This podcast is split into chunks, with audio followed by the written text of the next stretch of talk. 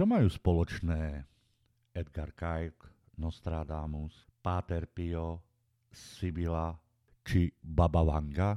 Majú spoločné to, že dokázali predpovedať budúcnosť. Ich proroctvá, vežby, vízie o konci sveta sú témou dnešného podcastu. Vitajte na podcaste Veštec Jozef.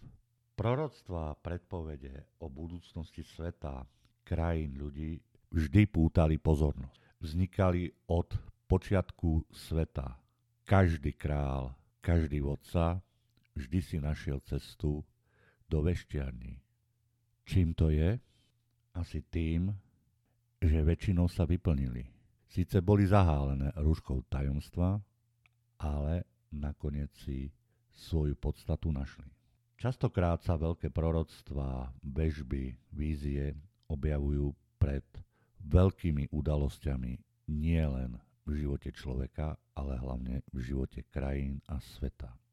Vyskytujú sa pred začiatkami veľkých apokalyps typu vojna, typu prírodné nešťastie, zemetrasenie, hurikán. V dejinách ľudstva mnohí už vyriekli svoje vežby, proroctvá, vízie. No v prúde času väčšina z nich zanikla, stratila sa. Je na každom z nás, aby sme si vytvorili vlastný názor, či im budeme veriť alebo nie. Pretože naplnenie alebo nenaplnenie vežby, proroctvá často závisí od nás samotných ľudí.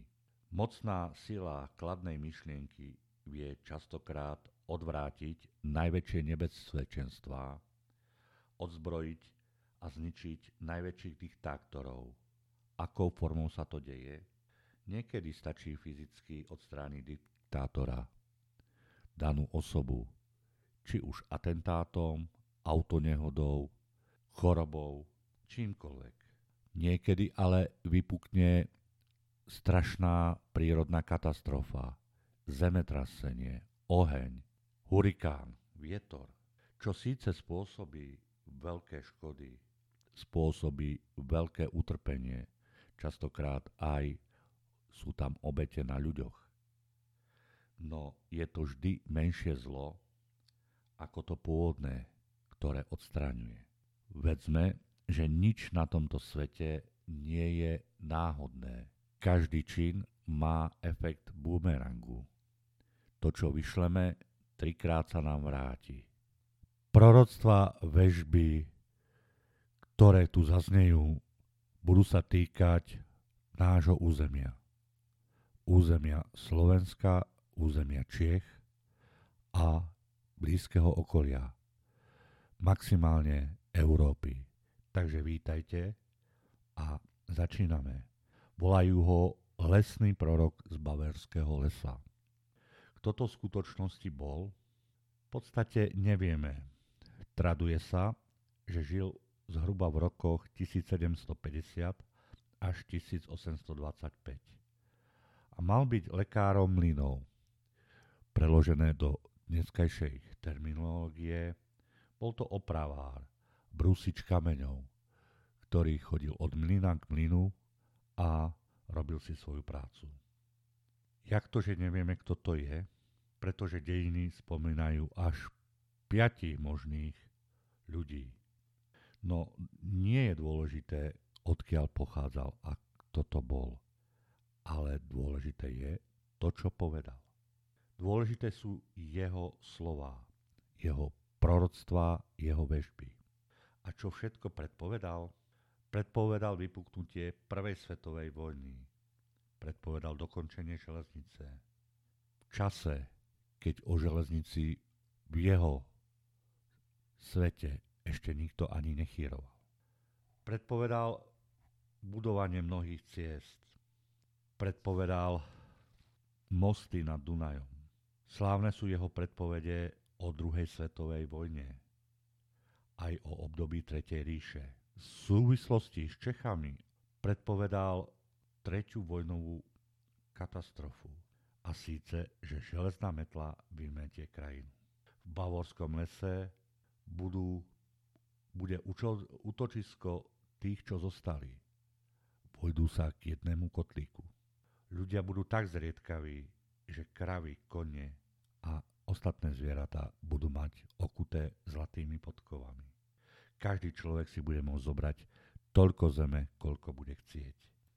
Aké ďalšie schopnosti mal? Hovoril sa o ňom, že vie čítať z hviezd. Vedel povedať človeku, kedy príde smrť, choroba či nešťastie. Hovoril sa o ňom, že dokáže ovládať duchov, zaklínať diabla. Zaujímavé je, že ho poslúchali aj zvieratá. Sám hovoril, že keď si zostrojil stolček z deviatich driev, na štedrý deň videl bosorky. Môžeme to nazvať dneska časovou stoličkou. Zaujímavé je zloženie týchto driev. Jedla, smrek, breza, buk, jabloň, hruška, čerešňa, borovica a nohy musia byť z borievkového kríku. Prečo ho tu spomínam? Pretože všetko, čo povedal, sa vždy splnilo. A jeho vežba o konci sveta, vežba než nastane kozmická katastrofa, pravdepodobne mienil tým prasknutie Zeme, prídu, nastanú tri obdobia. Prvé obdobie. Všetko bude hore nohami. Nikto nehovorí pravdu, nerozozná pravdu od klamstva. Ľudia sú čoraz múdrejší, no strácajú vieru v Boha. Peniaze prestanú mať hodnotu. Vypukne hladomor, budú drahé potraviny. Každý sa bude starať len sám o seba. Veľká bezbožnosť, ľudia sa budú modliť len tajne a na svet prídu katastrofy. Síce začnú znova vzývať Boha, ale bude neskoro. Málo ľudí to prežije. Druhé obdobie. Ľudia vstúpia do bláznivého obdobia. Budú na mesiaci. Uvidia hviezdy ako hory. Myslel tým pravdepodobne veľké ďalkolady. Hrdé domy na Dunaji. Veľké lode. Ľudia stratia chuť pracovať v poľnohospodárstve. Pôjdu do miest. Ženy budú pripomínať kozy. Namoňavkované, vysoké podpatky, ovešané čímkoľvek. Vlk rys už nebude existovať. Ženy budú nosiť účesy a kometly. Objavia sa červené strechy domov. Veľká vojna je na blízku. K tým červeným strechám v jeho čase neboli pálené škrydly, tak ako ich poznáme dneska. Ideme k tretiemu obdobiu. Keď muži sa budú odievať ako ženy a naopak. Tretie obdobie je predchádza veľkej premene sveta. Budú sa stavať železné cesty. V jeho čase o železnici ešte nikto ani nechýroval. Budú, budú jazdiť koče bez koní. Pravdepodobne naše autá myslel. Ceny, dane, porastú. Už ich nikto nedokáže platiť. Zákony sa prestanú dodržiavať. Jeho väžby proroka z Bavorského lesa pod, podporuje aj cigánka Katarina Leisternerinová, ktorá zomrela v roku tisíc osemsto dvadsaťjeden. Bola to túľavá žobráčka, známa aj ako Kozia Kata. Samozrejme sú tu aj ďalší ľudia, ktorí hovoria podobné proroctvá. Kolín sa bude brodiť v krvi. No, napokon príde veľký cisár. Keďže prorok z Bavorského lesa žil okolo roku tisíc sedemsto päťdesiat až tisíc osemsto dvadsaťpäť, nemohol opísať všetky veci, čo videl, pretože nevedel, čo vidí. Nevedel to opísať. Nevedel, nemal na to svoje slová. Prorok z Bavorského lesa videl len budúcnosť. Do minulosti sa nedokázal pozrieť. Videl zánik jeho sveta, videl mestá, videl mestá v troskách, videl smrť. Videl masové vraždy, videl vraždenie múdrych, videl vraždenie kňazov. Tomu hovoril veľká premena sveta a nebol osamotený. Iní predpovedali podobne. Bezbožnosť sveta, ľudia budú chcieť nezávislosť od vrchnosti, nebude viera, nebude dôvera, dôjde k všeobecným zburám, syna proti otcovi, bude odstránená cirka, cirkev, vyjde nové učenie a vypukne strašná vojna. Nastane podľa jeho slov veľké upratovanie svetla.